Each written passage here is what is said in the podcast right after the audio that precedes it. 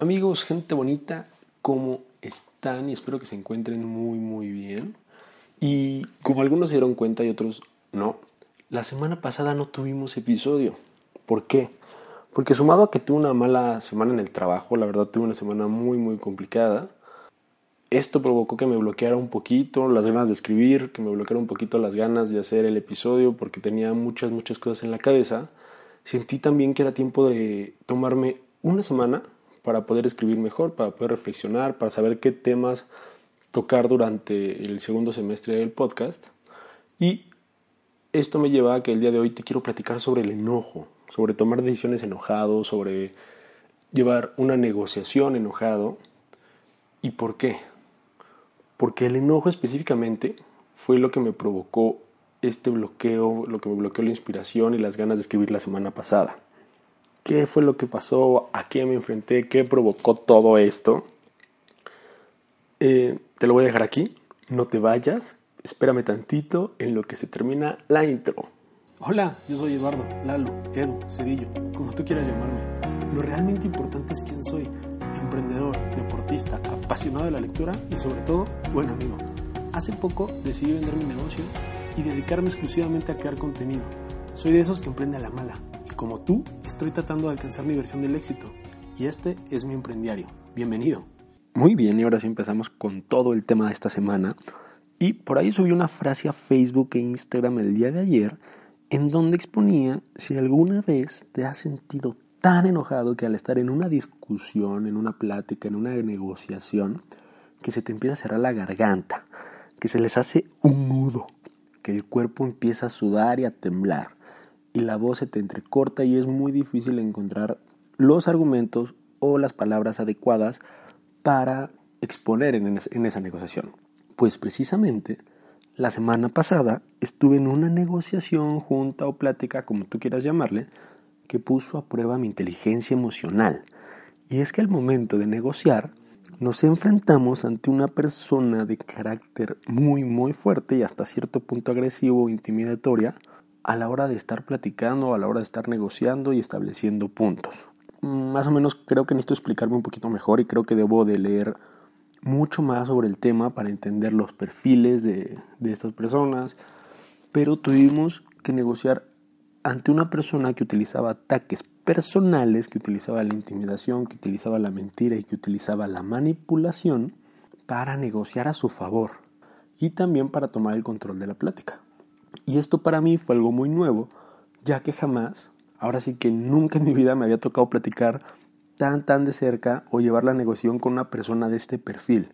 Y sinceramente, a la mitad de la plática o la negociación yo ya estaba muy muy enojado y empezaba a sudar, empezaba a temblar y no podía formular bien mis ideas. Y te lo juro que soy muy consciente en este tema después de reflexionarlo, después de pensarlo, que esto es totalmente falta de inteligencia emocional pero aunque no lo creas, tomé de manera incorrecta muchos de los argumentos que esta persona expuso de manera personal y antepuse mi ego dejando que esta persona manipulara mi forma de actuar, de pensar y de hablar. Muchas veces uno no se imagina lo que las personas son capaces de hacer, de decir, con tal de lograr, de ganar una discusión o una negociación, ya que lo ves éticamente incorrecto para ti, por lo que después de pensar sobre el tema, decidí que hay ciertos puntos sobre los que debo de empezar a trabajar de manera diaria para poder tener una mejor reacción en este tipo de juntas o pláticas, ¿sale? Así que te voy a dejar aquí unos consejos, pero sobre los que yo voy a trabajar, ¿ok? Porque me estoy dando cuenta que a mí me faltan. Son unos consejos que yo voy a trabajar. Y la número uno es que no te tomes nada personal. Y es que este argumento me lo enseñaron trabajando en Volaris después de estar en una reunión con un gerente y haber explotado como palomita y haber perdido el control igual de mis emociones. Y platicaba con mi coach, con mi mentor, con mi jefe, que hay muchas personas, o él me enseñaba que hay muchas personas que utilizan eh, un tono fuerte de voz, eh, la intimidación, que utilizan la mentira o la descalificación en sus argumentos para tomar el control de las negociaciones. Y muy probablemente sea una persona que utiliza todo esto en contra de cualquiera de las personas que negocia y es su forma de llevar y de tomar el control de la discusión. Por lo tanto, son personas capaces de pasar por encima de cualquier persona que se les ponga enfrente. no solo específicamente de ti, ya si te llames Juan, Jorge, Eduardo, como sea que te llames, van a pasar encima de ti.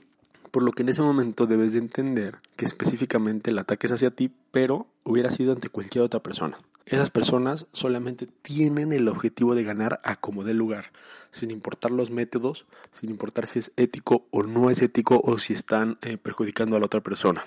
Así que no te tomes nada personal y debemos de ahondar un poquito más en el tema, creo que queda para mucho. Eh, la número dos es preparar tu mente y tus argumentos desde tiempo atrás.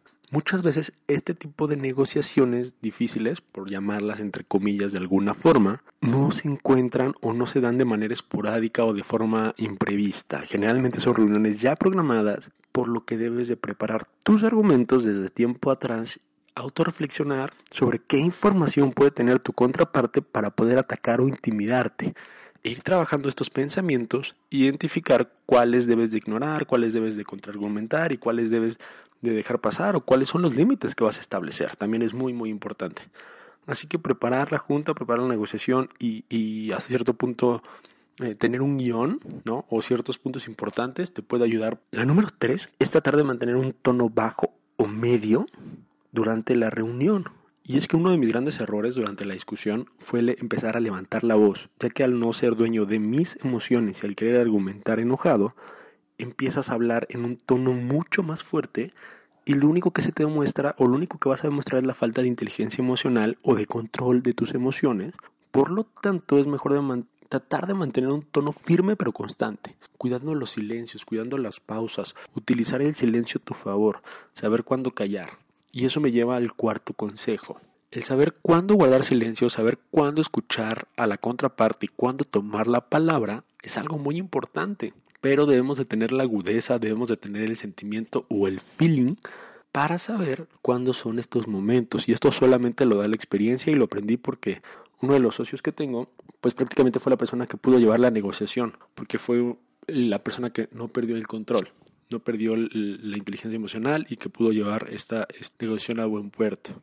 Así que estas son unas de las muchas enseñanzas que a mí me dejó esta, esta negociación particularmente difícil, particularmente nueva, fue una experiencia que debo de, de, seguir reflexionando, que debo de seguir trabajando y que me dio para un capítulo. Así que yo imagino que ustedes se van a encontrar también con muchas de estas discusiones durante su trabajo, durante su emprendimiento y tengan la certeza de que no están solos. Todos somos un trabajo no terminado, todos estamos incompletos y tenemos que mejorar estas habilidades. Así que por aquí les comparto por aquí utilicé este medio para compartirles qué es lo que yo voy a estar trabajando, cuáles son estos puntos. Si, si me vienen más de estos puntos a la mente, ténganlos claro que los voy a empezar a subir por Instagram TV, los voy a empezar a subir a Facebook para que ahí me comenten.